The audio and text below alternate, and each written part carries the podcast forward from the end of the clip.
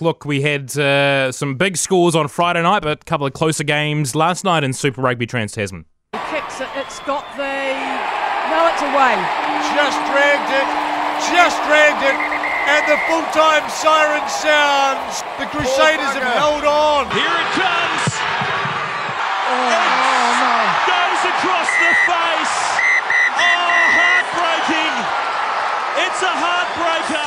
Andrew Swain, you his voice there, uh, joining us out of Stan Sports, uh, the Australian uh, rugby broadcasters. A very good afternoon, Andrew. Thanks for your time on uh, News Talk ZB this afternoon. Oh, thanks very much for having me. Do you, do you feel better about the, the prospects of the Aussie sides after a couple of close ones last night? Yeah, absolutely. I don't think it's all doom and gloom at all over this side of the ditch. There was definitely going to be an adjustment period, and look, there's probably no time to adjust in uh, in Super Rugby Trans Tasman just because it's only five weeks long and very short, quick round robin. But but it was always going to be a massive test for the Aussie teams, and and definitely feel better about it, particularly after last night. Yeah, a couple of blowouts on Friday. The the the Reds, uh, perhaps on the back of uh, the Australian triumph, maybe. You know, a bit of celebrations crossing the ditch, couldn't quite get it done. And the Waratahs, look, 48 points they scored, but uh, still wasn't enough to win a game. Yeah, well, look, 48 points. Normally, when you're scoring that many points, you're, you're celebrating a victory. So it was uh, it was pretty disappointing for the Waratahs. But uh, look, I think uh, I think definitely for the Red, that game was it was a really interesting one. Um, you know, the, the Reds definitely missing a lot of Wallabies from their team. No Wilson, Petaia, Paisami, Tate McDermott in that squad. Um, and we know with 15 to play, they had that try disallowed Hmm. um, for what was a it was a you know line ball forward pass. I saw, I saw some probably more forward passes that night. Um, and, the, and the game's 26-19 if they kick that goal, and it's with 15 to play. It's a different ball game. So, like, I don't think that the margins are so big uh, between these sides, and, and also the Reds were coming off a, a big week, obviously a big come down from a from a win over this side, and they'd probably enjoyed a couple of shandies. So, um, yeah, it was a uh, it was a, a, a loss for the Reds. It'll go down in the history books as a loss, but I definitely think it's not all doom and gloom there. And then. Uh, yeah, the Waratahs, um, they've struggled to score points this year, so to see them score 48 was quite impressive. They just need to work on their tackling. um, the, uh, the the physicality, I think, is the other thing, uh, probably the story of the weekend uh, across all five games. Um, the physicality at the breakdown and just that tackle contest.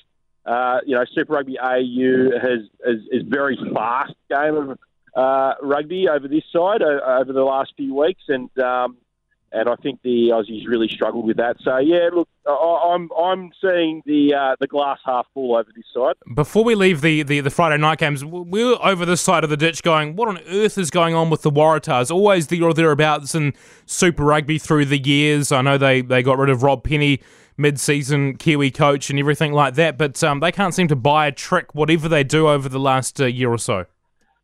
Yeah, and, and look, I think that it's uh, it's a real combination of things. They've they've struggled, um, you know, at an administration level, um, and you know they always say the fish stinks from the head. So um, that's that's been a real problem over the last few years. And then uh, you look at the the roster that they've they've got. They they lost a lot of experienced players at the end of last year.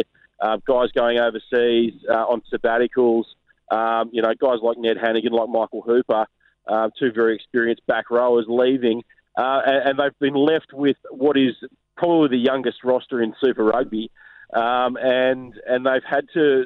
They're probably a couple of years away. This team, I've got to say. Mm. Um, you know, the, Rob Penney uh, did valiantly to, to try and get them up, um, and, and the uh, the board decided that he wasn't the right man to take them forward. So uh, they've started their worldwide search. It, it really is. It was a. It was a the perfect storm of situations for the Waratahs, and now they've found themselves in a found themselves in a massive funk, and uh, they need to get themselves out of it. But it's probably going to take a couple of years. They just need to be able to stick with some of these really talented youngsters that they do have in their team. Andrew Swain with us out of uh, Stan Sport. Last night we saw the Brumbies go really, really close to uh, tipping up the Crusaders in Christchurch. Not many teams go there and uh, and do it. The Brumbies hadn't since 2000. Oh, so close to getting um, a couple of competition points in a draw.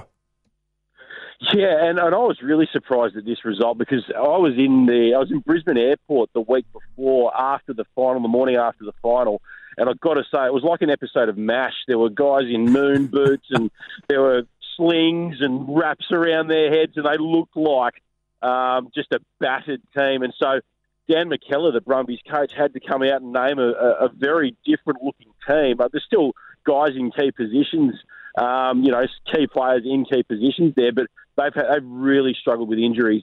And I thought this one could been a, could have been a massive blowout, but they really are a well coached team. Uh, they fought tooth and nail to get themselves the opportunity to draw that game, and then yeah, just the missed kick from Noah Lolesio. He he he'd been uh, brilliant all night as a you know as, looking on as a youngster. He he's a, a real talent in Australian rugby, and he's had some really tough uh, lessons learnt over the last two years, both at a test level and at Super Rugby level. Uh, and you know, this is just another one for him. He, he missed the kick at goal. Uh, it was a it was an opportunity to draw in Christchurch. You don't get that very often, so I think the Brumbies can definitely hold their head high. They've got the depth now, and I reckon they could be uh, uh, ones to watch over the next couple of weeks. The, the Force and Chiefs uh, last night. So good to see Perth uh, behind their rugby. I know there's a whole community of expats over there from, from New Zealand, but uh, they got out and supported um, supported the you know the Force and the Chiefs last night.